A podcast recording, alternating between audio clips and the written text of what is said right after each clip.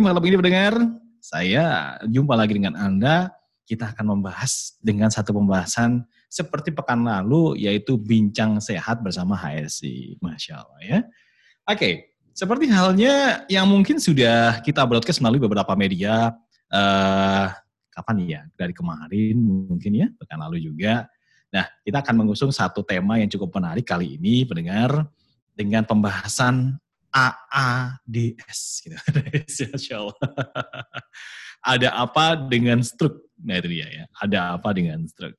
Bersama dengan Dr. Muhammad Abdul Rahman, SPS ya. Nih beliau insya Allah akan memberikan satu informasi yang saat lagi untuk Anda ya. Baik, sebelum kita mulai mendengar, kita coba berikut sebentar ya. Kita coba akan dengarkan dulu yang satu ini untuk Anda.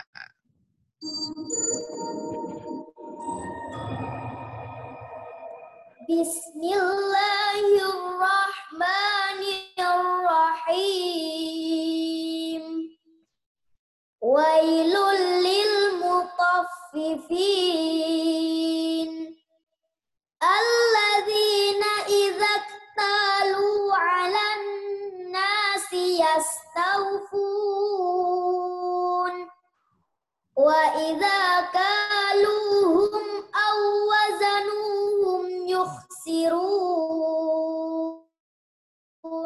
Ala yadhunnu ulaika annahum mab'utsun yaumin azim. Baik pendengar di mana Anda berada, kembali hadir bersama dengan Bincang Kesehatan Radio HSI ya. Yang live kali ini bisa Anda simak melalui Radio HSI tentu ya di medsos kita juga di YouTube juga ada. Dan tidak hanya itu, pendengar, bahwasanya live kita kali ini juga dirilis oleh beberapa media, salah satunya juga Radio MD FM di Probolinggo ya. Baik, pendengar, untuk edisi hari ini hari Sabtu 21 Zulqa'dah 1441 Hijriah dari jam 8 sampai dengan jam setengah 10 nanti malam ya, waktu di Jawa Barat. Anda nanti bisa bertanya, mungkin juga ada beberapa keluhan yang mungkin hampir sama dengan pembahasan kita, yaitu ada apa dengan stroke. Nah, ya. Nanti Anda bisa telepon ya, di 0811 37074. Telepon bisa, WA juga bisa, nggak apa-apa. Silahkan ya, di 0811 37074. Sebelumnya saya coba akan sapa dulu, ini ada Dr. Rahman, ya. Saya akan coba sapa beliau di penghujung. Di ujung mana ini sih kita coba akan tanya beliau. Assalamualaikum dokter.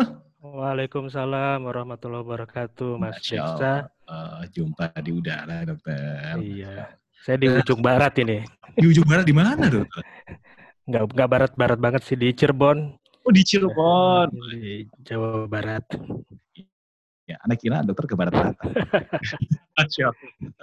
dokter, ini Ya. ada pembahasan kita kita ngambil sebuah tema AIDS gitu dokter ya. Iya. Bukan AD yang lain gitu ya. Nah, ada apa dengan stroke? Kayaknya sih kalau kita ngomong stroke itu memang entah eh, ini berupa penyakit atau memang bentuk dari eh, keluhan yang dialami oleh masyarakat ini memang kayaknya sih menjadi ini ya dokter ya, menjadi apa sih namanya sih sakit yang memang banyak sekali diderita dan sesuatu yang menakutkan gitu ya. Kayaknya sih kalau sudah kena stroke itu kayaknya sudah berada di endpoint yang artinya di sana bisa nggak sih sembuh gitu ya? Ya. Banyak pertanyaan yang nanti akan kita kupas begitu. Oke. Eh, mungkin Dr. Rahman bisa jelasin dikit sih sebelum kita ngomong lebih dalam tentang stroke ini. Kira-kira latar belakang stroke itu apa sih dokter? Gitu. Silakan dokter. Oke, terima kasih Mas Deksa.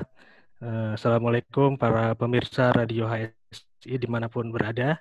Jadi pada kesempatan malam hari ini kita mengangkat tema ada apa dengan stroke. Stroke adalah suatu penyakit di bagian saraf ya.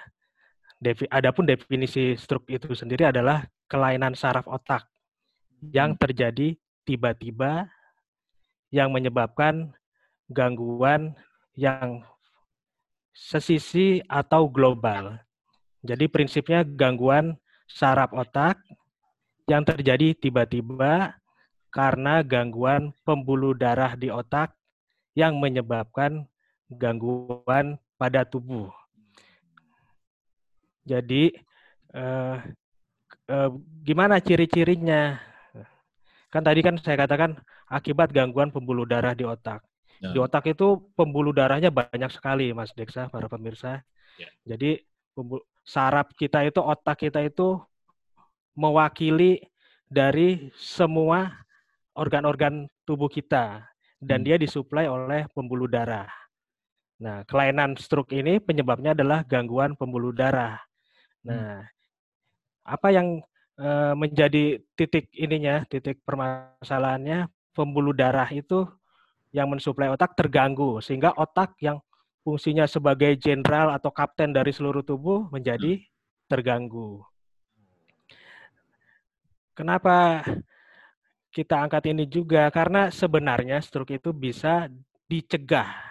Stroke bisa dicegah dan bisa diobati. Oh, bisa diobati ya dokter ya? Bisa. Oh, my. Ya tadi Mas Deksa mengatakan ah, kalau sudah kena stroke apakah sudah jadi endpoint ya, Pak? Hmm, sudah pasrah? Iya. Ternyata tidak. Ya. Jadi kita perlu tahu juga nih gejala-gejala stroke apa ya Mas Deksa? Ya, ya dokter.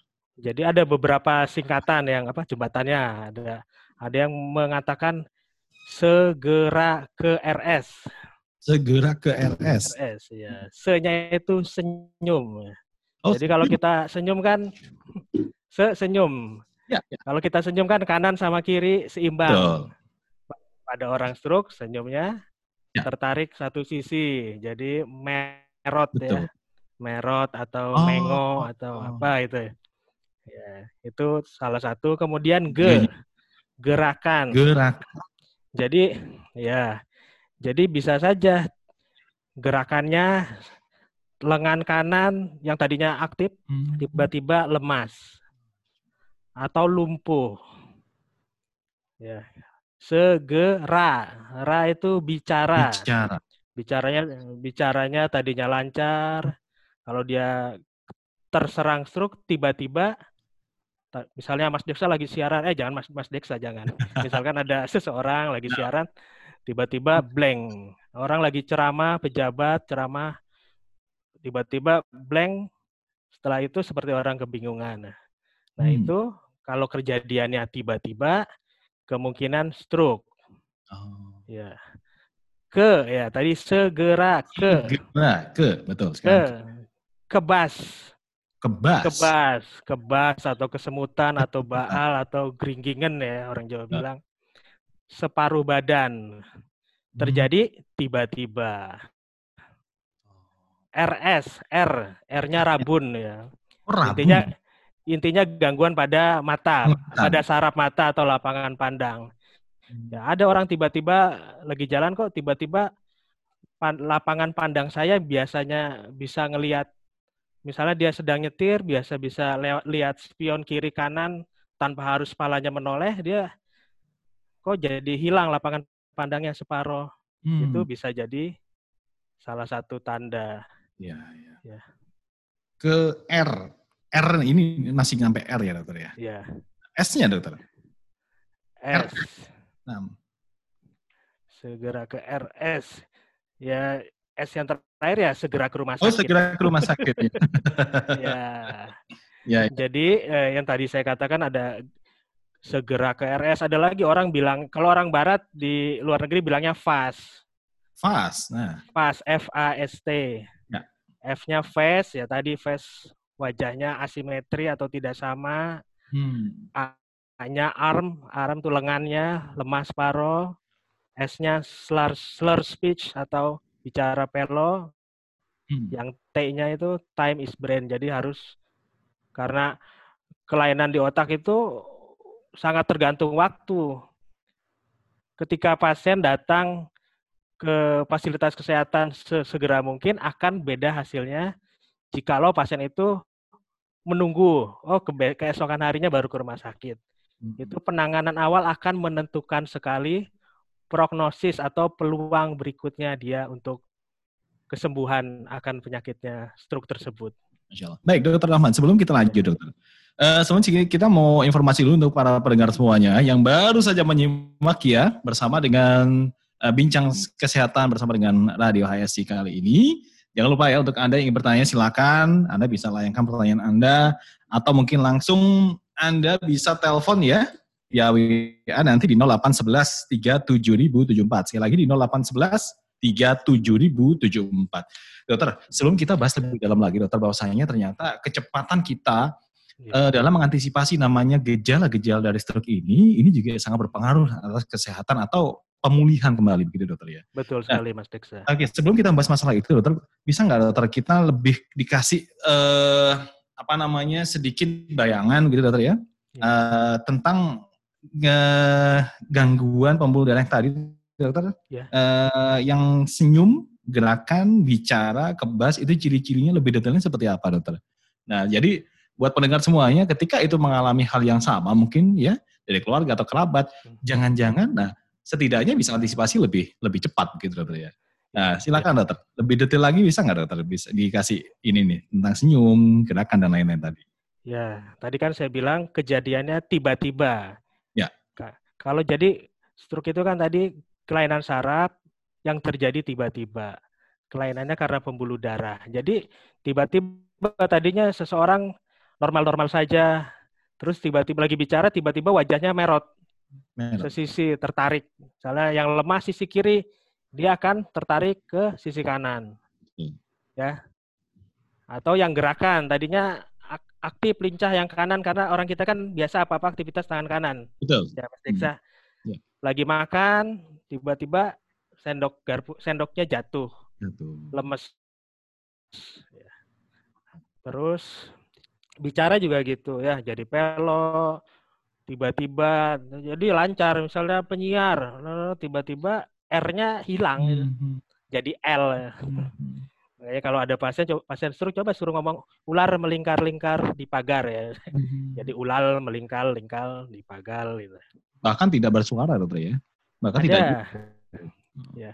Jadi bentuk kelainannya atau bentuk keluhannya atau bentuk klinisnya macam-macam. Hmm. Makanya kita tidak melulu oh kalau stroke itu mesti lemah separoh ya. Ya. Orang kan saat banyak yang kira oh ini nggak nggak lemah separoh jadi bukan stroke. Padahal dia bicaranya sudah pelo. Jadi beberapa banyak kasus di lapangan pasien datang ke rumah sakit terlambat Ya. karena itu masyarakat masih percaya oh kalau stroke mesti lumpuh separuh atau merot ya. Ya. Ada juga yang tiba-tiba bicaranya tidak nyambung jadi namanya afasia. Jadi orang ngomong dia kontaknya ada dengan kita, ngelihat kita, tapi ketika ketika dia orang lain bicara dengan dia, Pak, Bapak namanya siapa? Diem aja, diam saja. Jadi dia tuh kena saraf bicara yang motorik, dia nggak sensorik atau motorik. Jadi dia cuman matanya aja kontak, tapi dia tidak mengerti karena sensornya eh, saraf yang untuk sensor bicaranya terganggu. Jadi orang bicara apa dia nggak ngerti. Artinya itu yang afasia itu dia mengerti, cuma tidak bisa merespon atau bagaimana dokter? Atau memang dia menerimanya yang tidak mengerti? Jadi afasia itu Mas Deksa terbagi dua. Afasia sensorik, afasia sensor ya. Jadi ada juga afasia motorik ya. Nah, Jadi kalau kalau sensor otomatis orang nanya Bapak namanya siapa? Ya. Dia nggak ngerti. Yang yang dia tangkap orang lihat orang bicara tapi nggak ngerti karena sensornya ya terganggu. sensor menerimanya. Ya, ya penerimaannya terganggu sehingga dia keluar keluar kata-kata juga ditanya orang namanya siapa Hmm. dia ngomong saya tadi makan pakai sayur gitu Ya. kan sensornya terganggu. Ada juga yang satu lagi afasia motorik. Dia sensornya ngerti. Tapi mau mengucapkan sulit. Hmm. Ya, jadi motoriknya, motornya, motornya, ya sensornya nangkep pas mau eksekusi Ya. dia nggak ngerti, nggak ngerti. Jadi ditanya nama siapa, bicara kadang ada yang diem saja, tapi ngerti tapi mau mengeluarkan omongan nggak nggak ngerti. Kita bedakannya gimana? Kita eh, tanyanya jangan jangan membuat dia supaya menjawab karena ini fungsi bahasanya yang terganggu. Jadi kita perintahkan dia, Pak, Bapak coba matanya ngedip, ya, matanya merem, dia bisa karena sensornya Normal. Normal. ya, tapi motorik bicaranya yang terganggu. bicaranya betul. betul. Ya, nangkap ya Mas Ya, Deka ya, kira-kira. Alhamdulillah. Iya. Hmm, hmm. Baik. Eh, tapi eh, eh, kenapa kenapa itu bisa terjadi ya? Stroke itu kan tidak ujuk-ujuk oh orang stroke Iya, iya. ya. Orang sehat kena stroke kok. Jadi nggak nggak nggak nggak tiba-tiba. Dia mesti ada namanya faktor resiko. Artinya dokter, dokter risiko? Faktor risiko adalah fak- eh, faktor yang ada di seseorang yang menyebabkan seseorang itu untuk berisiko terkena stroke. Namanya faktor risiko stroke. Faktor risiko jantung. Jadi faktor-faktor yang ada pada diri seseorang yang menyebabkan dia berisiko untuk terjadi penyakit tersebut. ya. Nah, jadi kalau faktor risiko kita bagi lagi, dibagi dua. Faktor risiko yang bisa diubah, faktor risiko yang tidak dapat diubah. Ya. Ya. Faktor risiko yang bisa diubah apa? Misalkan, misalkan hipertensi, Hipertensi. hipertensi atau darah tinggi. Ya. Bisa diubah nggak hipertensi? Bisa Bisa. diubah ya. Dengan cara apa? Minum obat rutin, kontrol. Kalau tensinya eh, masih tinggi, obatnya mungkin dokternya akan menambah dosis atau menambah jenis obat yang lain. Ya. Diubah dengan apa lagi selain dengan obat-obatan? Dengan asupan, asupan asupan natrium atau garam-garaman yang asin. Ya. Ya, karena yang asin-asin itu bisa meningkatkan tekanan darah. Atau risiko apa lagi yang bisa diubah? Diabetes atau kencing manis ya. Kembali lagi makanan ya, obat-obatan. Intinya lifestyle juga ya. Apalagi yang bisa dirubah? Orang dengan kolesterol yang tinggi, asam urat yang tinggi, merokok ya. Ya. Merokok ini. Jadi kadang-kadang orang punya ketika serangan stroke ketika di rumah sakit ditanya, "Bapak punya sakit darah tinggi, kencing manis, semua Tidak, disangkal. tidak gitu. Enggak, tidak. Tapi begitu ditanya, merokok nggak Pak? Wah, sebungkus, dua bungkus. Nah itu ya. Ada lagi, ya mungkin kalau eh, para pendengar HSI insya Allah enggak ya, minum alkohol itu ya. Amin. amin. Ya, minum alkohol. Terus eh, ada lagi yang sekarang lagi tren itu sleep apnea apnea. namanya. Jadi sleep apnea. Hmm. Jadi sedang tidur tiba-tiba berhenti napas ya. Biasanya sih or, pada orang-orang berhenti napas. Jadi orangnya gemuk biasanya, orang gemuk kemudian tidurnya mendengkur atau ngorok ya. Ya, ya. Jadi dia Obet, biasanya obet. ngerti apa? Hampir sama nggak dengan obet? Obesitas. Obet. Eh, oh ya orangnya gemuk, gemuk kan obes ya. Ya, ya. Obes ya. Obes.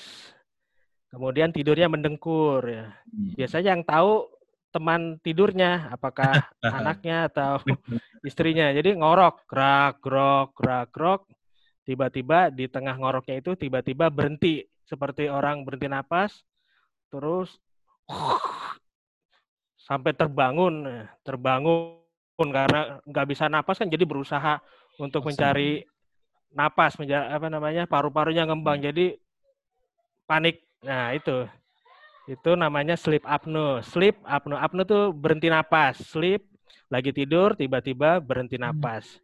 Itu jadi salah satu faktor risiko stroke juga. Karena eh, pembuluh darah kita tadi kan stroke lokasi kelainannya di karena pembuluh Nah. darah ya. Jadi jadi ada penelitiannya pada pada sleep apnea atau tadi itu tiba-tiba oksigen, suplai oksigen berkurang ke ke tubuh kita itu pembuluh darah terganggu. Jadi semakin sering sleep apnea lama-lama pembuluh darahnya terganggu, rusak ya. Iya. Bisa jadi resiko Baik dokter, sebelum kita lanjutkan, saya mau bagi informasi dulu dokter untuk para pendengar. Ya. Jangan lupa ya, pembahasan kita kali ini bikin saya deg-degan begitu dokter. Karena memang informasi dari masyarakat yang saya terima gitu ya dari beberapa kerabat juga mengalami hal ini memang kesannya memang endpoint yang sudah nggak ada tertolong, nggak ada penolong lagi gitu ya. Ternyata ini barusan ciri-cirinya Hmm. kalau kita sudah sedikit mengerti ciri-cirinya, insya Allah ini bisa menjadi eh, perhatian khusus ketika kita mengalami hal yang sama begitu dokter ya. Baik, pendengar jangan lupa kalau ingin bertanya tentang pembahasan kita ada apa dengan stroke. Nah, itu dia. Silakan Anda bisa kirimkan pertanyaan Anda atau bisa telepon langsung melalui WA di 0811 37074 ya. Sekali lagi di 0811 37074 kita ngobrol-ngobrol kali ini bersama dengan Dokter Ahmad.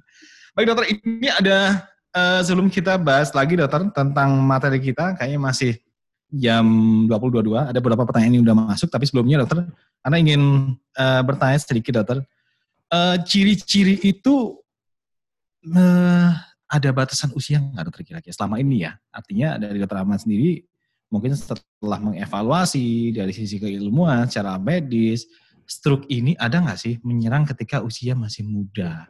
Dikatakan muda mungkin range-nya antara 30 ke bawah lah. Iya, iya. Gitu. Ada nggak? Jadi uh, umumnya kan orang gangguan pembuluh darah setelah usia tua ya. Tapi Ya. ternyata sekarang lagi tren juga ini stroke terjadi pada usia muda. Kalau yang usia tua kan tadi penyebabnya ada darah tinggi, diabetes itu ya. Masa masih muda sudah Stroke. darah iya stroke karena darah tinggi atau diabetes memang ada satu dua cuman eh, biasanya penyebabnya lain dia Hmm. Dokter, misalkan ada apa dokter sebelum kita lanjutkan dokter pertanyaan Ya. dari Anda barusan ada satu penelpon kita coba angkat dulu ya dokter ya. ya monggo, Baik. Oke, kita coba angkat dulu. Halo, assalamualaikum. Ya, emang malam. Iya, dari siapa di mana ibu? Dari Ibu Lina. Dari ibu siapa? Apa? Ibu Lina, Ibu Lina di Tasik. Baik, silakan Ibu Lina pertanyaannya. ini mengenai stroke tadi ya Pak. Iya. Eh, ada apa pasien yang sudah hampir 9 tahun ya. Nah, itu eh, waktu pertama kali kena itu sudah diponis sama dokter bahwa otaknya sudah tidak berfungsi ba- 70%, jadi yang berfungsi hanya 30% gitu ya. Keadaannya dia sudah tidak bisa bicara dan sudah tidak bisa bergerak gitu. Ya. Terus eh, di, di ini kan di stroke unit ya selama satu bulan, eh, alhamdulillah bisa bisa duduk gitu. Sampai sekarang masih bisa duduk, tapi sudah sama sekali sudah tidak bisa berjalan gitu. Hmm. Eh, dan eh, sudah berobat ke mana-mana gitu ya dok. Eh, apa? Tapi sepertinya eh, di rumah sakit di rumah sakit itu bilang bahwa ini udah maksimal gitu ya, udah maksimal. Nah ki- kita juga langsung eh, apa ke apa langsung apa mm, ke alternatif alternatif. Nah yang ingin saya tanyakan itu memang sudah tidak bisa sembuh lagi gitu ya. Apa alternatif itu bisa membantu gitu? ya? Baik, itu Bu aja Lina. mungkin dok. Bu Lina, kalau mohon maaf kalau boleh tahu usianya pasiennya usia berapa, Bu Lina? Eh, waktu kena 52 tahun, 52 tahun. Laki-laki atau perempuan? laki-laki, suami saya. Oh, ya. Baik, Bu Lina. Itu aja pertanyaannya, Bu Lina? Iya, Baik. terima kasih. Jawabannya bisa disimak di radio ya, saat lagi Bu Lina. Ya. Baik, sama-sama Bu Lina. Dokter, bisa ditangkap dokter? Barusan pertanyaan ya dokter ya? ya insya Allah bisa Mas Deksa Silakan dokter. langsung saya jawab Mas Deksa Nah. halo Ya, ya, silakan dokter. oh iya ya. Bu Lina dari Tasik tadi su- suaminya terkena stroke 9 tahun yang lalu pada saat usia 52 tahun Betul. Nah, kemudian sekarang berbaring saja di rumah ya, bisa duduk dengan bantuan gitu ya. Ya. Ya. Jadi ini eh, stroke itu ada ma- macam-macam outcome-nya. Outcome maksudnya ketika keluar dari rumah sakit ya. Jadi eh, tadi saya katakan kenapa harus sesegera mungkin ya? Karena stroke itu bisa diobati dengan catatan apa? Ada obat stroke dengan catatan pasien datangnya itu kurang dari empat setengah jam ke rumah sakit. Empat setengah jam dari ketika serangan awal terjadi. Misalkan eh, jam 7 pagi pasien eh, si orang tersebut tiba-tiba lemas separuh langsung ke rumah sakit. Jam 9 itu kan masih rentang waktu kurang dari empat setengah jam ya Mas Deksa ya halo? Iya, iya dokter. Jadi kalau kurang dari empat setengah jam, kita ada obatnya, namanya alteplase itu. Biasanya di rumah sakit rumah sakit daerah sudah ada. Hmm. Apalagi tadi eh, suami Ibu Lena dirawat di stroke unit. Biasanya kalau rumah sakit sudah ada stroke unitnya, insya Allah itu rumah sakit sudah sudah sudah bagus lah ya. Ya. Nah itu kurang dari empat setengah jam dengan catatan. Ya. Kalau di luar empat setengah jam, itu kita namanya ngobati untuk mencegah stroke berulang sebenarnya. Hmm. Ya. Jadi di, stroke bisa diobati dengan catatan ke rumah sakit kurang dari pas setengah jam. Tapi perlu kita juga per- perlu kita tahu juga faktor resikonya apa aja pada pasien tersebut. Hmm. Apakah hanya hipertensi? Apakah selain hipertensi ada sakit kencing manis juga? Ya. Ada kolesterol juga, ada obes juga, merokok juga, dan lain-lain. Karena semakin banyak faktor resiko itu semakin mengurangi hasil outcome-nya, hasilnya nanti ya. Kalau hanya dengan hipertensi saja mungkin progres kemajuannya akan lebih cepat dibanding dengan yang faktor resikonya banyak. Kemudian Ya. yang tadi ditanyakan kan apakah bisa bisa kembali ya. Ya. Nah, jadi ini kita bicara eh, penanganan pasien stroke post rawat ya. Jadi sebenarnya eh, kalau kalau saya bilang ke pasien memang kita evaluasi tiga bulan pertama karena perbaikan saraf itu biasanya tiga bulan pertama setel- setelah kejadian. Nanti jadi minum obat rutin, fisioterapi, kemudian keluarga mensupport ya, support mentalnya beliau ya. Jadi itu sangat mempengaruhi juga. Jadi banyak penelitian support keluarga akan memperbaiki akan mempercepat kesembuhan dari pasien. Ya, fisioterapi juga ya. Jadi eh, kalau itu semua sudah jadi itu semua sudah dilakukan, kita evaluasi lagi enam bulan, kita lihat lagi sembilan bulan setahun. Hmm. Jadi kalau memang tapi tetap tetap tetap kita ini tetap fisioterapi eh, tidurnya juga pasien cara memberi makan harus digerakkan semua sendi harus digerakkan itu ya. Nah, Jadi kalau saya menangkap ini sebenarnya suaminya Bu Lina ini stroke yang berat ya. Jadi stroke ada ringan, sedang, berat. Jadi yang yang ringan stroke yang stroke itu sakit berat, tapi ada gejalanya yang muncul ringan, sedang, berat ya. hmm. Yang yang ringan eh, ketika perawatan masa kritis satu minggu pertama kembali sempurna ada. Hmm. Ada yang keluar rumah sakit masih ada gejala sisa, misalkan lemah separuh. Hmm. Ada ada tadi lemah separuh masih bisa aktivitas, ada lemah separuh tapi tidak lumpuh. Lumpuh itu tidak bisa digerakkan. Kalau lemah dia masih ada gerakan. Hmm. Lumpuh jadi pakai kursi roda. Dan ada juga yang setelah masa kritis berlalu di rumah sakit dia masih berbaring. Tapi buka mata bisa, bicara bisa ya. Ya, ada yang seperti itu. Jadi dira- pasien dirawat tujuannya adalah untuk eh, jadi selama masa kritis pasien ada di rumah sakit. Jadi sewaktu-waktu ada perbaik perburukan pasien tetap ada di rumah sakit, tetap terpantau. Ya. Jadi suaminya Bulina ini stroke yang berat yang tadi saya katakan. Tapi tetap jangan putus asa Bu Lina ya. Bapak supaya pesan saya sih sendinya digerakkan, mirang miring kanan kiri ya, dietnya juga Hmm. ya insya Allah sudah. Jadi karena kalau kalau tidak pasien stroke tidak digerakkan itu akan sendi-sendinya akan akan kaku. Cara menggerakkannya bagaimana? Kita Menggerakkannya- gitu. Menggerakkannya oleh yang sehat ya. Ah, dibantu ya, dokter? ya? Ya, caregivernya, keluarganya atau ada ada yang di yang diamanati untuk itu ya. Jadi semua sendi kita kan ada sendi semua nih ya. Tuh. jarinya ya. Karena apa yang mengontrol gerakannya yang ada di otak sudah terganggu ya. Ya, digerakkan sendinya, tangan, Hmm. siku ya. Terus Ya. dimirang miring dua jam sekali miring kanan, tengah ke kiri. Kalau nggak gitu kenapa? Luka akan timbul luka Oh. di punggungnya karena daerah-daerah yang keras di tubuh kita ya tulang belakang, apa tumit kalau kalau tidak di mirang-miring digerakkan itu nanti luka. Oh. Satu lagi kalau tidak digerakkan juga nanti dahak-dahak. Kalau kita kan bisa duduk, bisa diri, dahak akan ya bisa dikeluarkan. Beliau yang mereka-mereka yang berbaring itu ada resiko timbulnya infeksi saluran napas atau pneumonia. Hmm. Itu akan memperberat sakitnya juga. Ya. Jadi jadi stroke sudah otaknya tadi kan dikatakan berfungsi tinggal 30%. Ya, Kalau paru-parunya nggak bagus, paru-paru kan ngangkut oksigen ya. Sedangkan otak itu nutrisinya oksigen dan glukosa. Jadi otomatis oksigen yang diangkut paru-paru ke otak berkurang lagi, akan memperberat atau menambah kerusakan otak yang ada. Iya, ini informasi dari Ibu Lina menambahkan dokter bahwasanya ketahuan pingsan itu jam 5 pagi.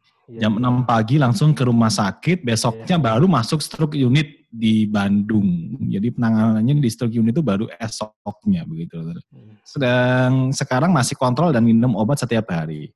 Iya. Cuma memang sudah tidak mau terapi mungkin karena sudah bosan menurut beliau begitu dokter. Mungkin bukan sudah bosan, mungkin Bu Lina karena sudah sering ngelihat, oh Bapak di fisioterapi seperti ini, mungkin Hmm. Bu Lina sudah bisa juga menerapi Bapak, prinsip-prinsip menerapi Bapak ya. Itu bisa nggak dokter ya? Nggak apa-apa dokter ya, di terapi sendiri nggak apa-apa ya. Gak apa-apa, prinsipnya digerakkan ya, otot-otot sendinya digerakkan ya.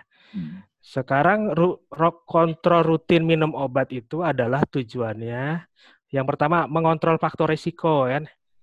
Ya, faktor risikonya misalkan ada darah tinggi, ada gula, dikontrol, dinormalkan.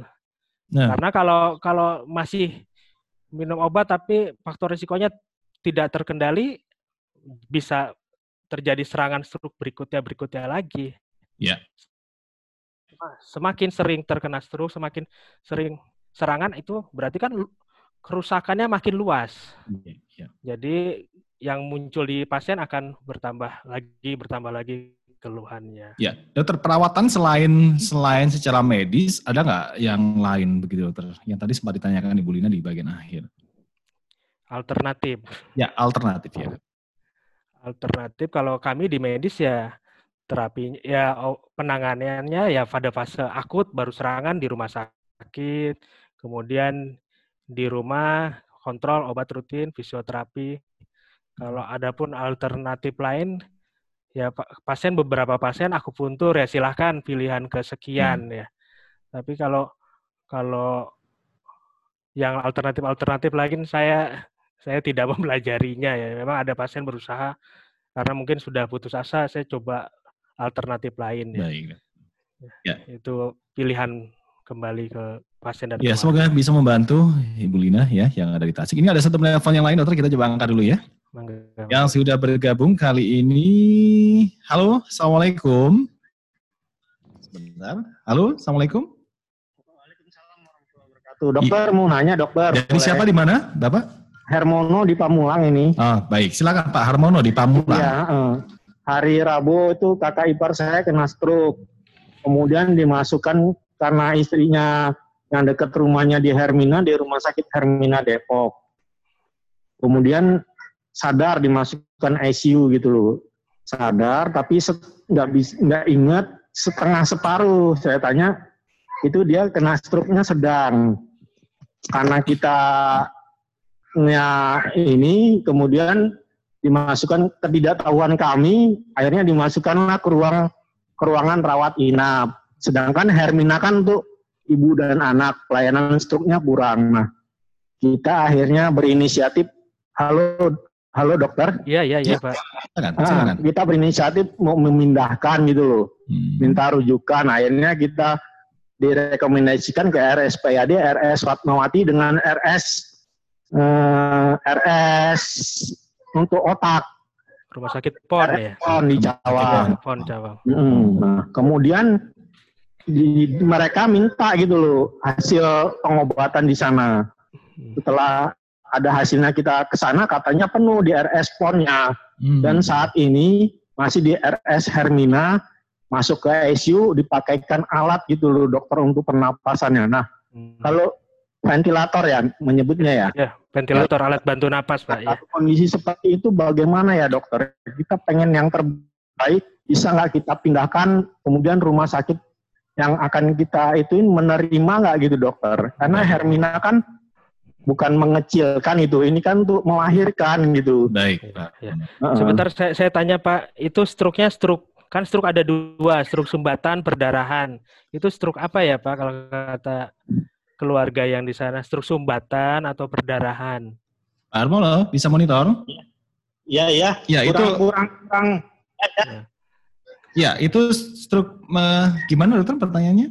Struk sumbatan atau struk sumbatan. perdarahan. Ah, struk sumbatan atau struk perdarahan itu? Sentruk pendarahan di Oh, pendarahan. 10 cc Perdarahan ya. sedang. Baik, Heeh. baik. Ya, ya. Baik, cukup Pak Armono pertanyaannya bisa Cukup. disimak nanti di radio ya. Saya tutup ya dengan Baik, radio baik, aja baik. baik. Silakan Pak Terima Armono. kasih ya dokter ya. Sama-sama. Assalamualaikum. Waalaikumsalam. Terima kasih Pak Harmono di Pamulang. Jakarta, di Jakarta ya, di Jakarta. Ya, jadi kalau saya menangkap ya, ini stroke yang berat ya. Stroke perdarahan yang berat. Memang kalau stroke perdarahan itu penanganan akan beda dengan stroke sumbatan. Stroke perdarahan biasanya pasien kalau biasanya perdarahan itu biasanya faktornya karena hipertensi atau darah tinggi. Ya, jadi karena tekanan darah tinggi, tekanan pada pembuluh darah di otaknya tinggi sekali sehingga menyebabkan pecah pembuluh darah di otak. Ya. Pada saat ini kondisi di ICU dan dengan alat bantu napas atau ventilator. Jadi kegawatannya adalah kegawatan saluran napas dan kegawatan otak ini, kegawatan stroke disertai dengan gagal napas. Iya. Ya. Tadi Pak Bapak bilang mau dirujuk ya. Sebenarnya kalau kondisi sudah dengan ventilator artinya sebenarnya sudah ter- sudah ditangani kegawatannya. Karena Hmm. kegawat kegag napasnya yang gagal napas sudah ditangani. Ya. Pada pasien stroke kadang kita misalkan ya ada pasien stroke datang dengan keluhan lemah badan di UGD. Pasien dibawa-bawa terlalu jauh dibawa pun kalau masih masih fase kritis ya, fase akut, masa kritis yang satu minggu pertama itu resiko. Jadi otak yang lagi apa serangan ini kalau bisa jangan Goncang. jangan banyak iya goncangan ya. Makanya pasti dokternya juga bilang ini beresiko. Saya saya saya yakin menangkapnya seperti itu ya. Ini kalau dirujuk, dibawa naik turun, didorong, saya pakai berangkat, naik ambulan, beresiko juga ya. Beresiko untuk menambah luka lagi, menambah perdarahan. Apalagi kalau tensinya Ya. belum stabil. Ya. Tensi pada fase kritis atau fase akut itu biasanya memang akan ada lonjakan penurunan tekanan darah yang yang tinggi sekali ya. Hmm. Jadi kalau sudah di di meskipun rumah sakit ibu dan anak tapi ada fasilitas ventilator ya kalau saran saya ya biar di situ dulu. Ini sekarang kalau mau dipindahkan ke rumah sakit yang lebih besar targetnya apa ya? Ya. Apakah kalau perdarahan biasanya kan kalau perdarahannya luas sekali, banyak sekali ada operasi. Tapi dengan ventilator saya rasa akan memperberat juga ya. Gitu Pak Mas Deksa bisa Ya. menangkap esensinya. Ya, ya, dokter. Baik. Ini semoga bisa bermanfaat untuk Pak Armono ya, juga bisa menjadi optional ya, mungkin bisa menjadi pertimbangan apa yang disampaikan oleh dokter barusan ya. Baik. Oke, kita coba akan berbagi informasi dulu dokter untuk para pendengar semuanya ya tentang pembahasan kita AADS ada apa dengan stroke ya. Anda bisa bertanya di 0811 37074 ya. Mungkin mau ingin berdi- berdiskusi bersama dengan Dr. Rahman kali ini tentang pembahasan kita ada apa dengan stroke. Sekarang, eh, sekarang Anda bisa hubungi di 0811 37074 ya via WA ataupun Anda bisa pesan melalui WA ya, kirim pesan seperti yang satu ini sudah bergabung dokter. Ya. Melalui pesan singkat di WA, Assalamualaikum, Ana Ibu Nur Hayati, Ana pasca stroke, sekarang Alhamdulillah sudah sembuh. Yang Anda tanyakan apa saja pemicu untuk serangan lagi? Dan olahraga apa yang cocok untuk Ana? Ana umur 41 tahun, dokter. Ana tensi aman, kolesterol juga tergolong aman, tapi memang berat badan 72 sekarang. Silakan dokter. Ya, ya. Ya, jadi ibu ini pasca stroke. Ya. Usia 41 perempuan ya. Betul. Alhamdulillah sekarang sudah Sudah normal dan faktor risikonya sepertinya terkendali ya. Insya Allah. Ya. Tapi ada apa? Obes ya. Ya. Obes. Dua. Ya kalau saran saya obat tetap diminum, dilanjutkan terus karena obat tidak akan lepas, Mas Deksa, Ibu ya. Oh. Jadi orang yang pembuluh darahnya sudah mengalami kelainan, itu pembuluh darahnya, aliran darahnya, itu sudah terganggu beda dengan orang yang belum punya faktor resiko. Artinya terganggu itu tidak bisa normal kembali, Kak Dokter? Normal kembali istilahnya terkontrol ya, terkontrol dengan obat-obatan. Oh, gitu. Itulah makanya kenapa faktor resiko jangan sampai kita ki- misalnya kita belum belum ada faktor resiko, jadi harus hidup hidup sehat, makanan dijaga, olahraga, ya hila- eh, hindari stres itu yang pemicu-pemicu pemicu untuk tadi orang normal punya faktor resiko ya. Kalau sudah ada faktor resiko, faktor resikonya dikontrol ya. Darah tinggi diobatin, diabetes diobatin supaya jangan sampai muncul penyakit ya. Penyakit stroke, penyakit apa? Ya. serangan jantung. Serang, jantung itu kan sebenarnya kalau yang jantung yang serangan jantung yang misalnya ada orang tiba-tiba serangan jantung itu kan lokasi atau TKP kejadiannya Ya. di pembuluh darah. Sebenarnya mekanismenya Hmm. sama. Pembuluh darah lokasinya. Ini cuman beda tempat nyangkutnya di mana kelainannya. Kalau di jantung serangan jantung. Kalau di otak serangan stroke namanya ya. Jadi stroke itu serangan Ya. otak ya. Di jantung melalui serangan pembuluh darah, jantung Dokter ya. yang ibu ya pembuluh darah kalau pembuluh darah ciri khasnya kejadiannya tiba-tiba ya yang tadi awal di awal tadi. Jadi ibu ibu penyanyi yang terakhir yang tadi itu ya faktor risiko dijaga dikendalikan dengan minum obat. Kemudian makan dijaga nih Ya. obesnya ini ya.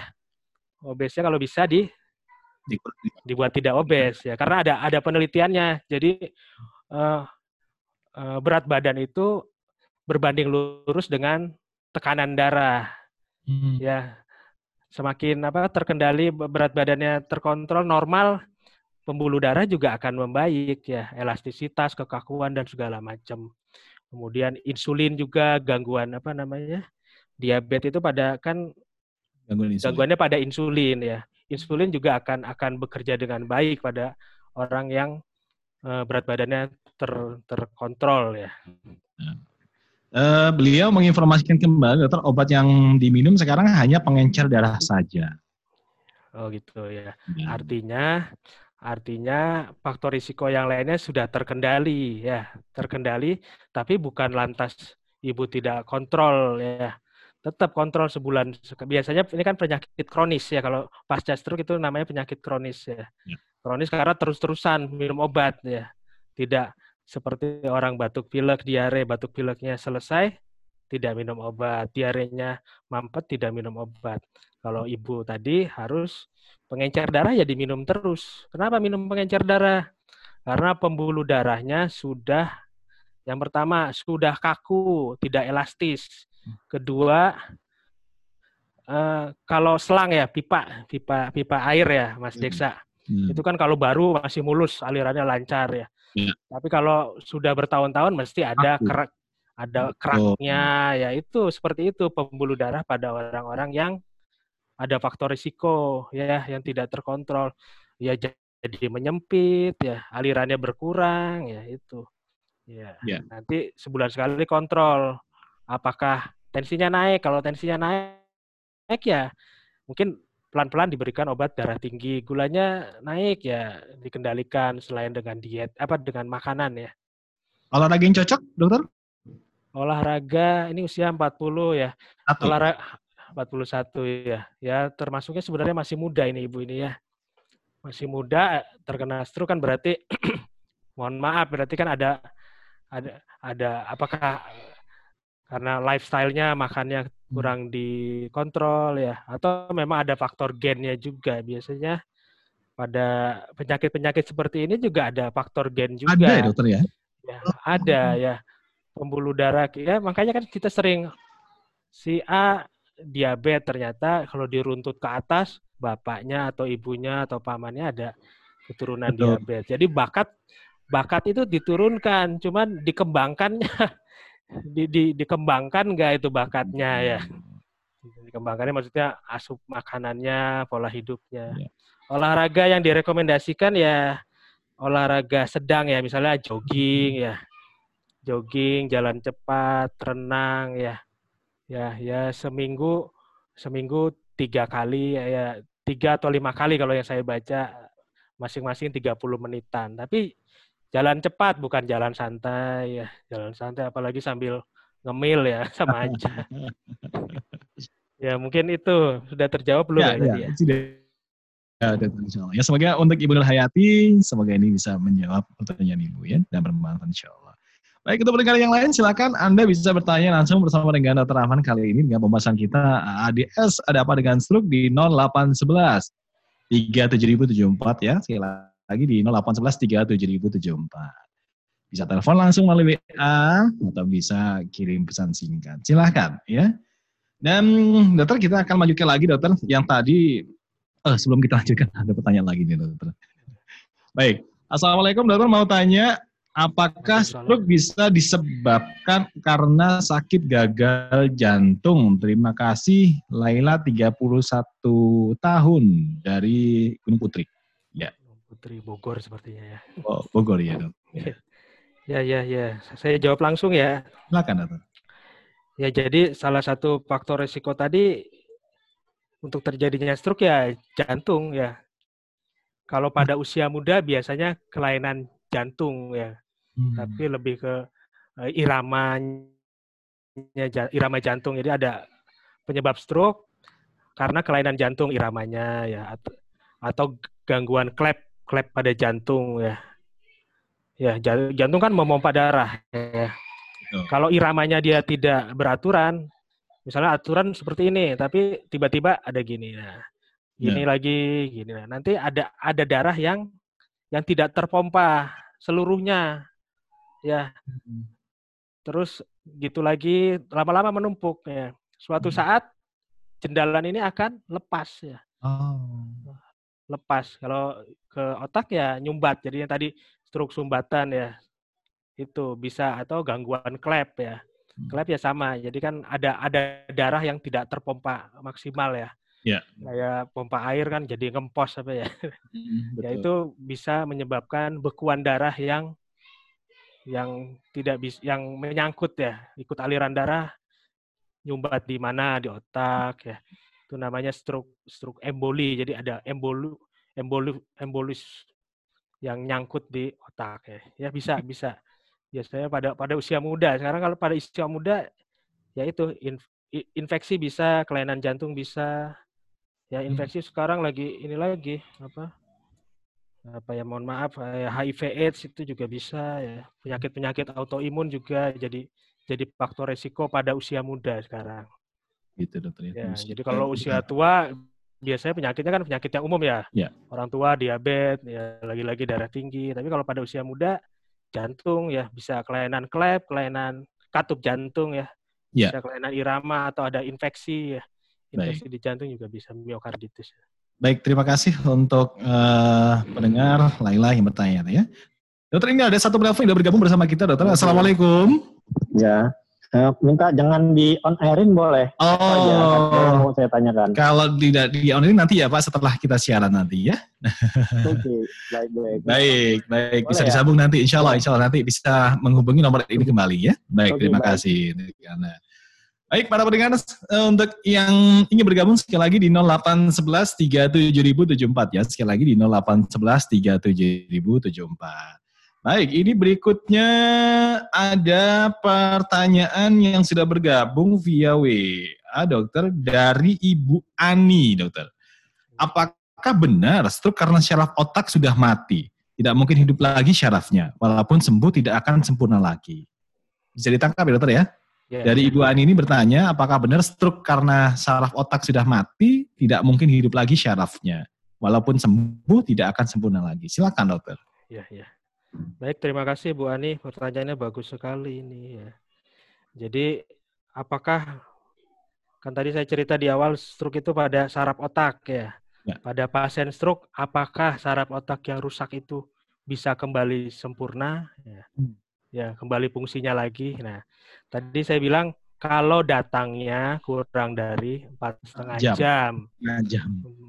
kurang dari empat setengah jam ada obatnya ya ada obatnya supaya sumbatan yang kena daerah otak yang rusak itu dibuka ya. Kalau stroke sumbatan ya.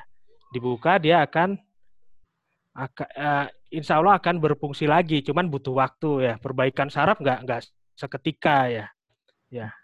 Tapi kalau datangnya masyarakat kita kadang oh sudah lemah separuh bicaranya pelo wajahnya mengok nunggu dulu ya. Itu kan jadi sumbatannya makin lama makin luas. Hmm. Makin luas makin luas akhirnya permanen ya.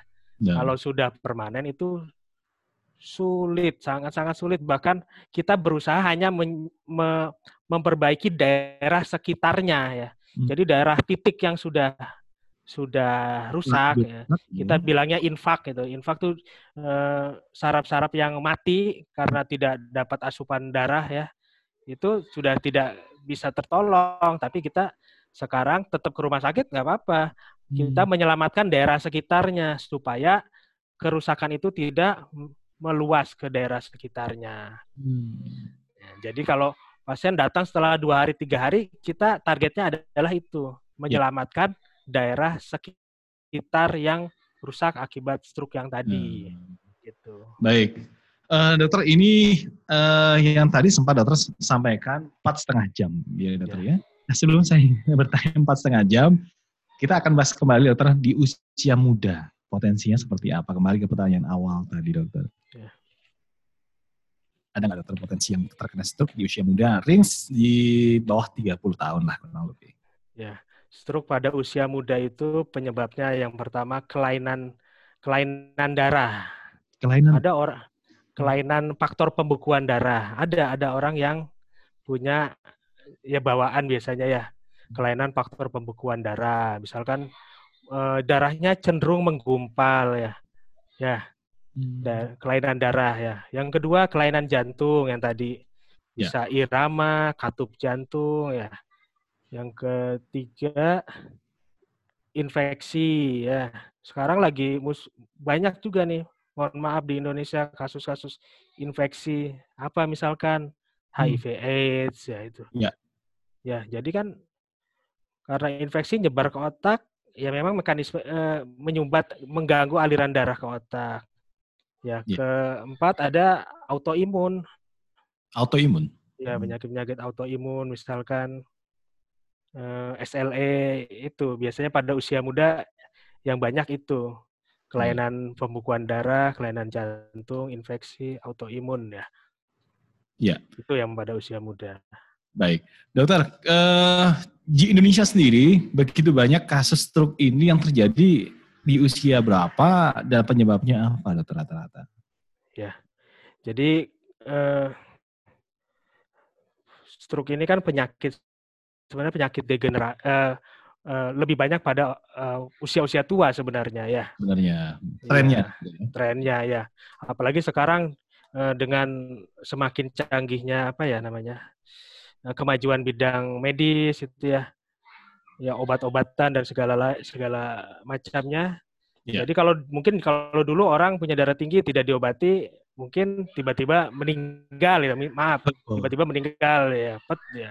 Kalau sekarang kan karena adanya obat ya, di satu sisi ya bagus ya, jadi memperpanjang. ya faktor risikonya terkontrol ya. Ya, ya. Baik, Eh dokter eh, di di empat setengah jam ini yang ingin saya tanyakan empat setengah jam itu itu merupakan standar penanganan untuk penderita stroke ya dokter ya. Artinya Ya. memang standar dari sisi medis begitu ya dokter. Eh, pe- jadi stroke bisa disembuhkan dengan catatan ada stroke ada obatnya ya. Obat yang untuk menyembuhkan adalah obat yang diberikan pada empat setengah jam pertama. Ada obatnya namanya eh, jenisnya namanya alteplase ya. Alteplase itu diberikan kurang dari empat setengah jam pertama. Itu di semua RSUD harusnya ada dokter atau memang di beberapa tempat saja? RSUD sekarang sudah sudah sudah banyak yang punya obat itu kok.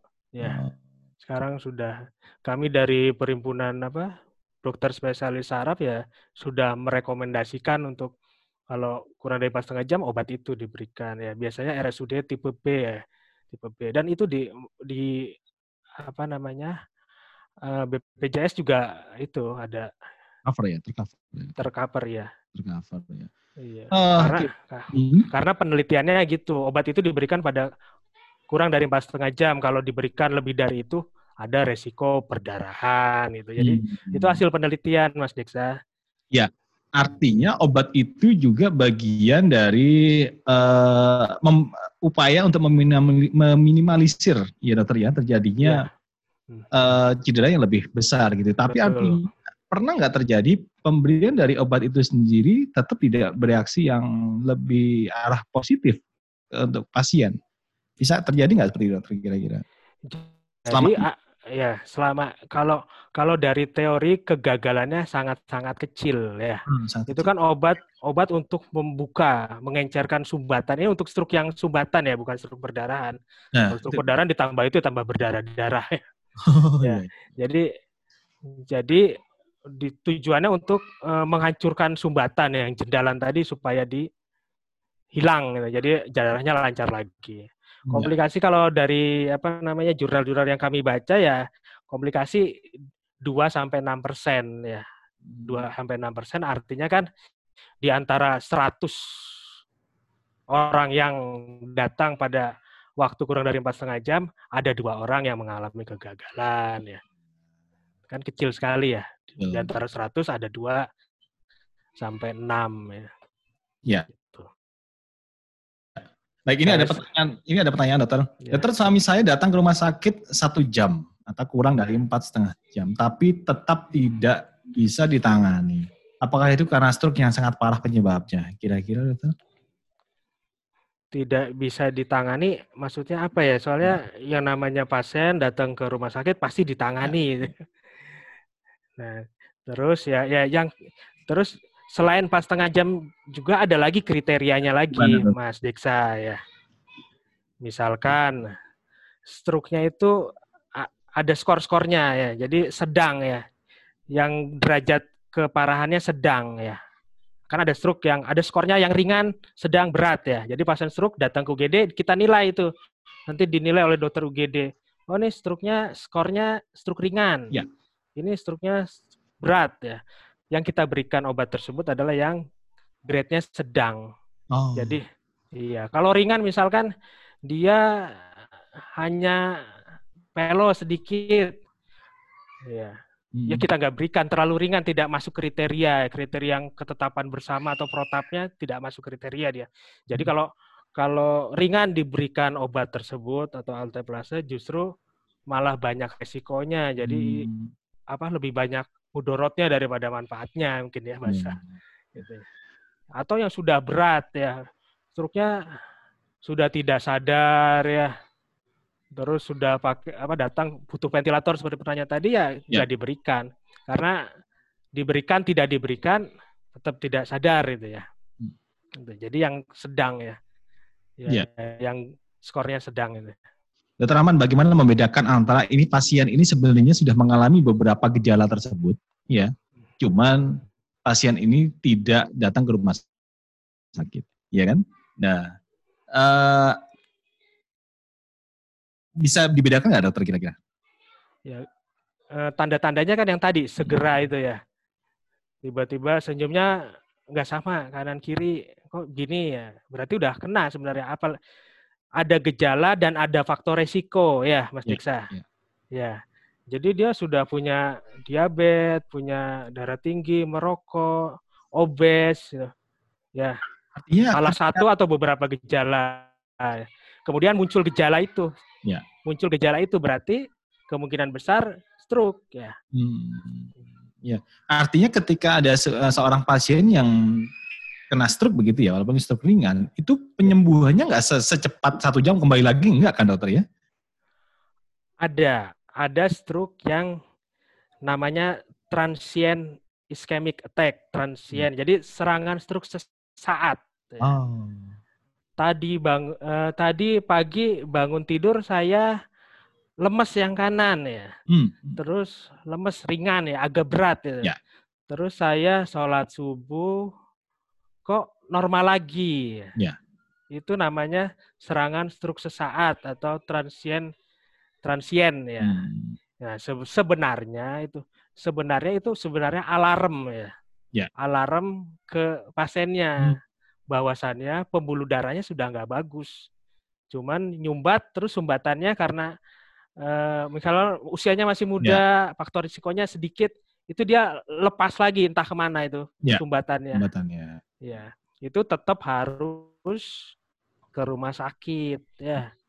Tetap harus ke rumah sakit karena akan dievaluasi. Ya karena eh, yang tadi serangan stroke sesaat itu ada resiko juga jadi muncul stroke yang lebih berat pada tiga hari lima hari ya. Nanti di rumah sakit diapakan ya? Pertama yang jelas mondok tetap apa dirawat ya. Meskipun ringan karena itu sebenarnya udah ngasih Ya. alarm ya mas Hmm, Deksa ya oh ini di tubuhnya sudah Ada yang nggak beres nih gitu ya. Ada yang nggak beres. Di rumah sakit akan direk kalau masih muda ya ya pokoknya protapnya direkam jantung dilihat apakah irama jantungnya. Jangan-jangan irama jantungnya nggak nggak bagus rekaman jantungnya nggak bagus. Dan, atau hasil labnya tensinya dan lain-lain gitu ya. Mm, Ya. dan di scan ya jadi CT scan.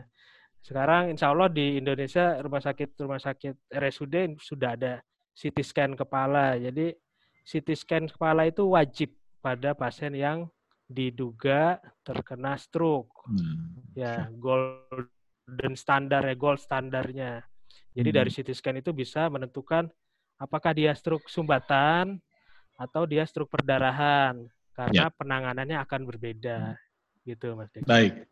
Jadi Ya dokter, silakan. ya jadi tetap harus ke rumah sakit ya.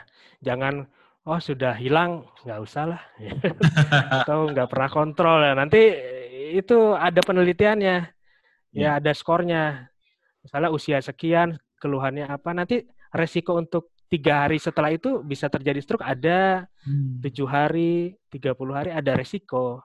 Ya. Makanya pasien dirawat tujuannya apa? Mengobati faktor resikonya ya, Iya. mengendalikan ya, mengendalikan. Ya, Iya. gitu Mas Dexter. Baik, yang ingin bertanya kembali. Para pendengar semua dari HSI di 0811 37074 ya masih ada waktu untuk kita. Sisa beberapa menit ke depan ya. Kurang lebih 26 menit ke depan. Di 0811 37074 nah kesempatan anda yang ingin bertanya mungkin mau sharing silakan.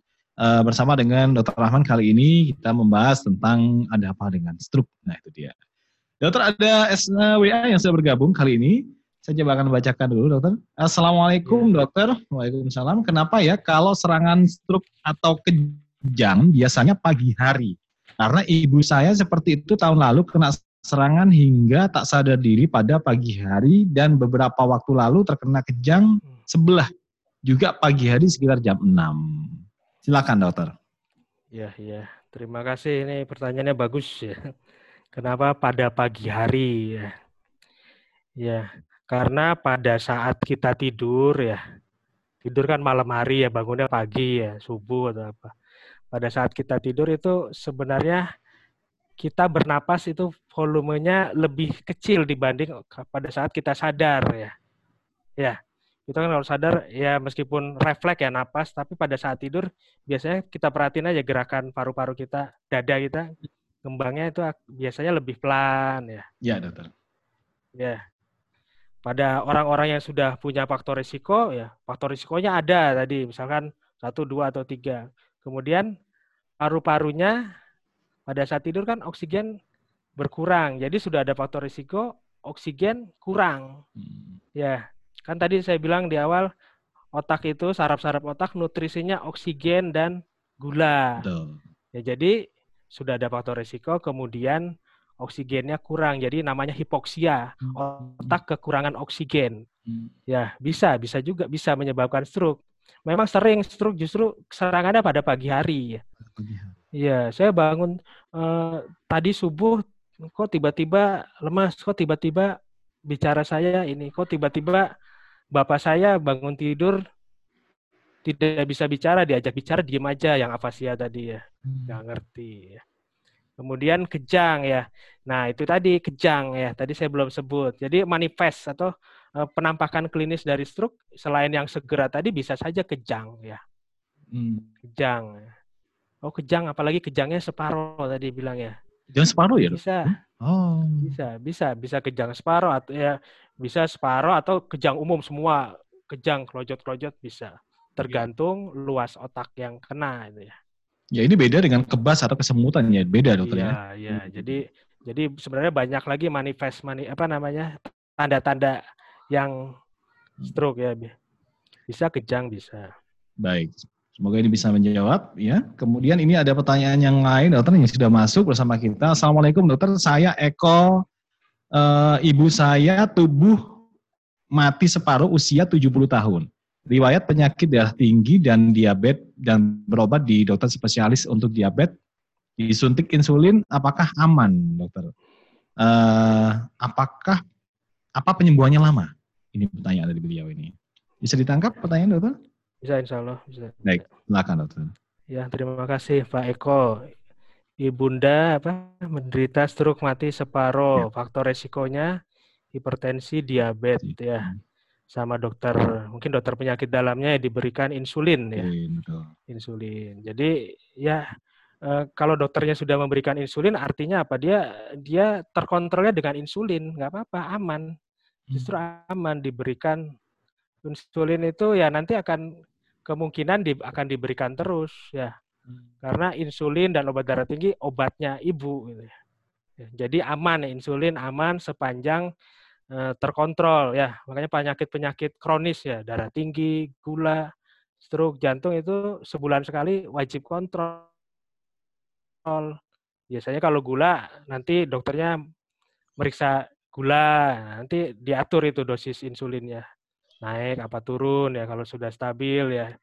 Dipertahankan dosis segitu. Artinya misalnya dosisnya 10 unit gulanya stabil ya artinya 10 unit itu digunakan akan digunakan terus oleh ibunda Artinya memang obat-obat seperti itu untuk eh, penyeimbang ya dokter ya atau pengontrol ya dokter ya kalau dokter ya mengendalikan ya mengendalikan ya pengendali Ya. ini terus dikonsumsi dokter ya. terus ya kan karena Bisa lepas Eh, nggak kira dokter? Ada kalanya seperti itu.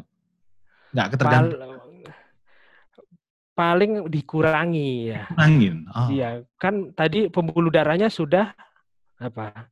Apalagi faktor usia ya. Usia itu sebenarnya eh, kita itu sejak dekade awal proses eh, namanya apa ya? Proses at- eh, kekakuan pembuluh darah sudah terjadi sebenarnya Ya. dari kecil ya. Oh. Makin seiring bertambahnya usia makin kaku ya. Ya terus asupannya makanan ini ada ada apa namanya? Eh, ada sampah-sampahnya tadi ya yang tadi apa namanya ibarat pipa itu ya ya. ada kerak-keraknya itu semakin usia jadi makin tua makin sepuh makin menyempit menyempit menyempit gitu memang dan obat-obatan itu tujuannya yang tadi itu untuk menstabilkan pembuluh darah gitu ya.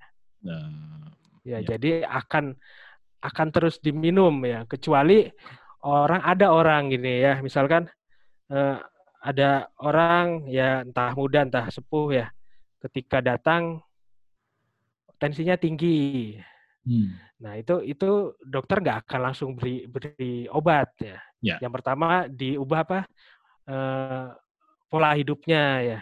Hmm. Di pol- pola hidupnya diubah misalnya asupan garamnya dibatasi. Ya. Kemudian kalau obes berat badannya diturunkan. Kan tadi ada saya bilang eh, semakin gemuk cenderung tensi semakin tinggi, Iya. gula semakin tinggi ya. Itu kalau itu sudah dikendalikan sama yang bersangkutan ketika datang berikutnya normal ya nggak akan diberikan obat. obat, betul. Iya. Datang Baik. gulanya tinggi ya. Ketika dia mengurangi asupan karbohidrat, olahraga, ternyata berikutnya normal ya tidak akan dilanjutkan. Tapi kalau sudah stroke, sudah sudah insulin itu akan akan terus. Ya. Maintenance-nya seperti itu. Baik. Dokter Rahman ini ada pertanyaan, pertanyaan yang sudah menghubungi lewat telepon kita coba angkat dulu ya, dokter. Ya, Baik. silakan. Halo, Assalamualaikum. Waalaikumsalam Ya, dengan siapa di mana Bapak? dari Eko Pak Surabaya. Eko. Baik, silakan Pak Eko pertanyaan. Ya, ini tadi kan sempat dijelaskan terkait gejala-gejala stroke. Apa ketika ada orang akan stroke itu ada gejala-gejalanya dari motoriknya dan lain-lain itu tadi. Ya. Kira-kira ada nggak upaya deteksi lain yang bisa lebih apa agak akurat gitu untuk mengecek oh kira-kira si- A ini mempunyai bisa resiko stroke-nya itu sekian sekian dengan mungkin metode pemeriksaan apa gitu mungkin ada Baik. Itu aja pertanyaan Pak Eko? ya Baik. seperti itu terima kasih Sama-sama Pak Eko. Terima kasih Mbak. Ya, silakan dokter. Ya, ya. Jadi ada nggak parameter ya, parameter yang eh, yang bisa bisa apa digunakan? Oh, dia punya risiko stroke ya. Ya, parameternya ya faktor risiko ya. Ya, kan faktor risiko adalah faktor-faktor yang bisa membuat orang terkena penyakit ya. Jadi kalau ada penelitiannya stroke, kalau orang darah tinggi dia punya kecenderungan enam kali terkena stroke ya. Ya. Orang diabetes punya kecenderungan dua kali terkena stroke ya. Kecenderungan ya, resiko belum tentu ya. Belum tentu kena, tapi punya kecenderungan resiko enam kali lebih besar. Misalkan darah orang dengan darah orang punya tensi tinggi, hipertensi, darah tinggi. Dia punya kecenderungan untuk terkena stroke enam kali. ya. Jadi peluang dia enam kali lebih tinggi dibanding orang yang normal ya. Dia punya diabetes, kecenderungan eh, dua kali untuk terjadinya stroke atau serangan jantung dibanding orang yang normal. Jadi eh, eh, yang bisa diramalkan dari faktor risiko-faktor risiko itu, makanya faktor risiko harus dikendalikan supaya tidak jadi terjadi sakit. Gitu parameternya Ya. itu. Baik, itu Pak Eko ya. Semoga ini bisa menjawab pertanyaan Anda. Baik, kembali dokter ada via WA ini pertanyaan. Bismillah. Dokter, dua lengan tangan saya kesemutan yang kanan. Pernah sakit cekot-cekot dan sulit digerakkan. Gejala sakit apa ini? Obatnya apa? Ya, Silakan dokter. Ya, ini belum tahu ya usia berapa ya. Usianya berapa? Eh, ada faktor risiko yang menyebabkan gangguan pembuluh darah atau tidak? Pekerjaannya apa ya? Tidak dijelaskan dokter di sini. Tidak dijelaskan ya. Kalau kalau dua sisi stroke memang ada yang dua sisi tapi sangat-sangat jarang ya. Tapi kalau dua sisi biasa eh, kemungkinan besar bukan stroke apalagi kalau usia muda ya. Ya, kalau usia muda dia pe- pekerjaannya misalkan ya. Misalkan penjual gado-gado. Ini sebenarnya harus kita bedakan dulu. Ini tangan atau lengan ya. Tangan itu ini tangan yang kita gunakan buat makan tangan ya. Oh, itu tangan ya. Ya, lengan ini lengan atas, lengan bawah, tangan. Kaki juga gitu. Tungkai atas, tungkai bawah, kaki. Ya. Kadang pasien bilang, dok kaki saya sakit. Ya. Yang bagian mana? Kaki yang iya, ini dok dengkul ya, kan berarti bukan kaki ya lutut. iya iya. Jadi ya ya saya coba jawab aja ya. Ya kalau ada juga orang dua-duanya kebas itu karena gula, komplikasi gula jangka panjang bisa timbul gangguan di ujung-ujung saraf di anggota gerak ya Hmm. di bagian yang paling jauh dari tubuh, Ya. ujung kaki, ujung tangan itu terkena duluan. Ya. Karena paling jauh Hmm. ya. Kan pembuluh darahnya makin mampet, makin mampet, yang rusak duluan di mana? Di hilir kan ya? Ya, di ujung, ujung. dari batang tubuh Hmm. ya. Ya. Jadi bisa aja kalau pada orang tua ada diabetes, Jadi- komplikasi diabetes. Informasinya usia 60 tahun dokter. Nah, usia 60 tahun ya Betul. atau beliau dulunya apa misalkan banyak menggunakan kalau tangan ini yang terkait gini nih ya misalkan maaf penjual gado-gado ya, itu banyak tuh penjual gado-gado karena sering ngulek Mulai persendian berarti dokter ya. ya jadi bisa aja eh, bisa lokal sendinya di sini atau tadi kan kesemutan Ya. kesemutan kan sininya ya Hmm. Berarti karena banyak pekerjaan yang melibatkan pergelangan tangan ini, di sini ada saraf yang mau ke sini. Di sininya terganggu, maka akan muncul gejala-gejala kesemutan di ujung-ujungnya. Atau bisa jadi saraf kejepit dokter kira-kira? Nah, itu ya jadi jadi kalau saya menduga ini saraf yang orang awam bilang saraf kejepit ya.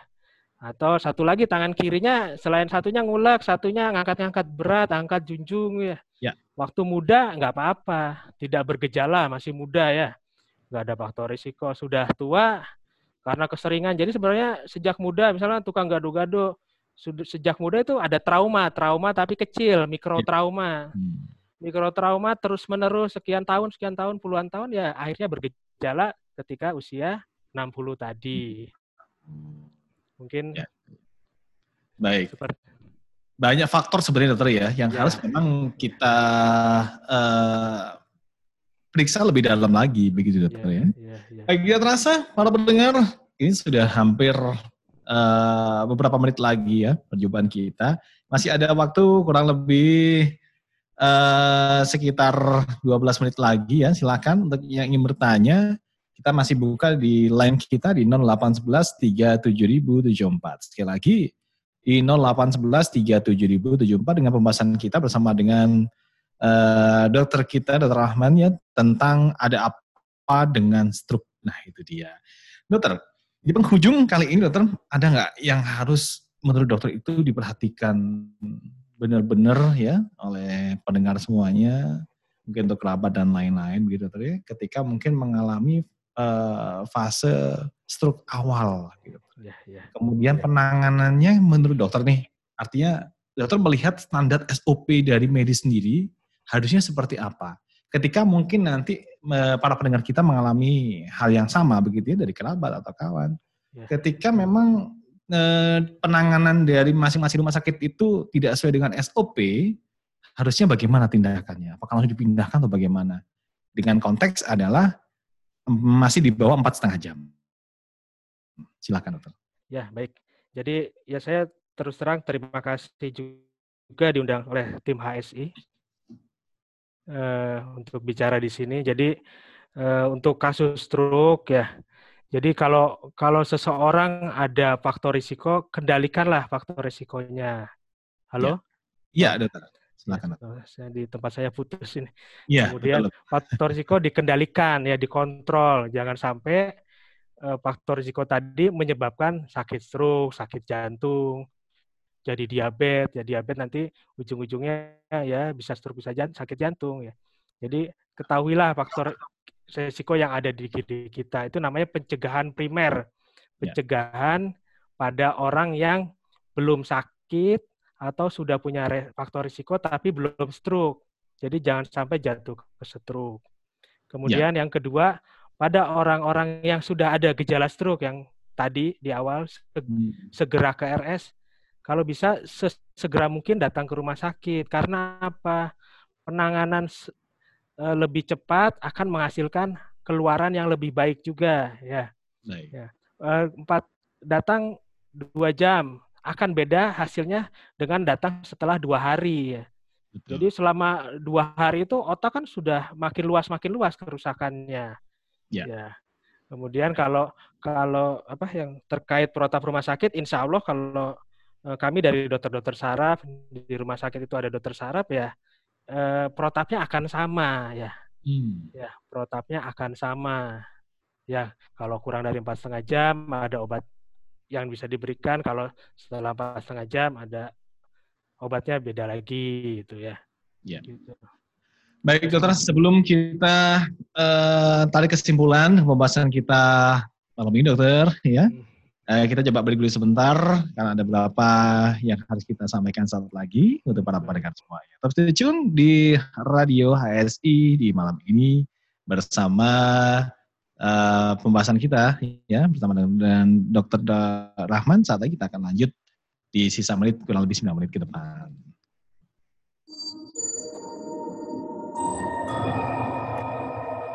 Bismillahirrahmanirrahim.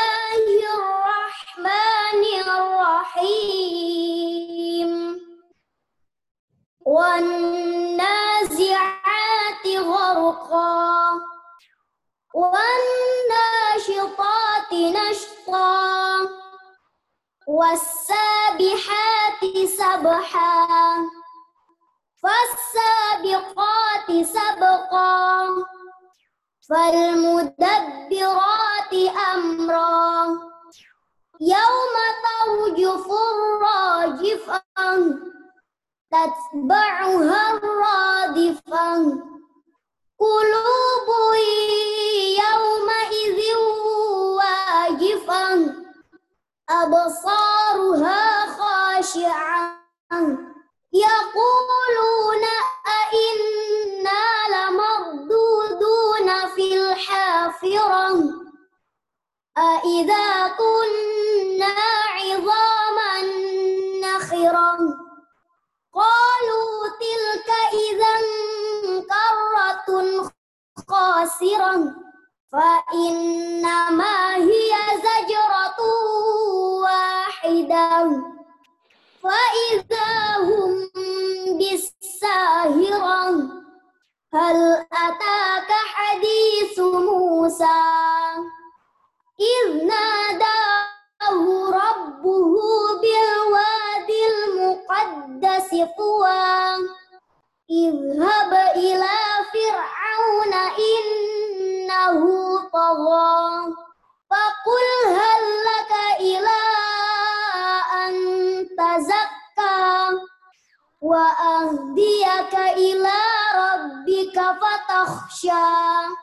فأراه الآية الكبرى. فكذب وعصى. ثم أدبر يسعى. فحشر فنادى. فقال أنا ربكم الأعلى. فأخذه الله نكال الآخرة والأولى.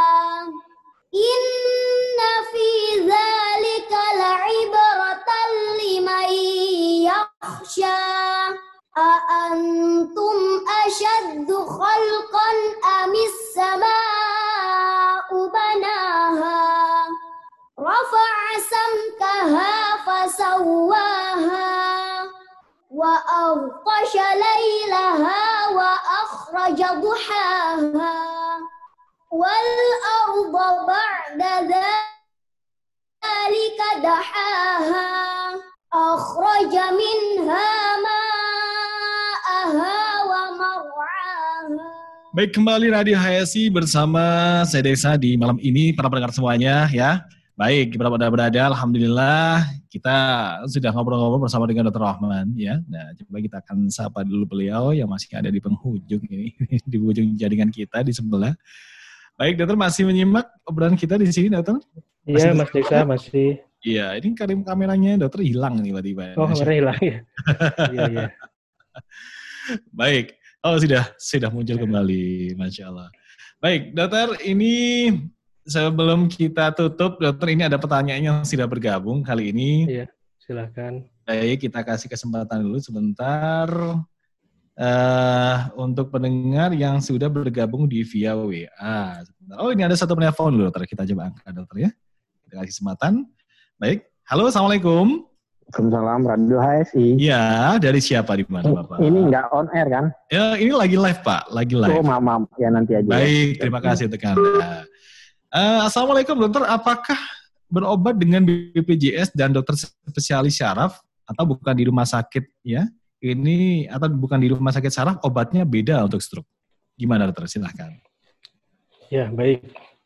Saya rasa di mana pun eh, pasien berobat, di mana pun rumah sakitnya, tipe apa pun, obatnya akan sama.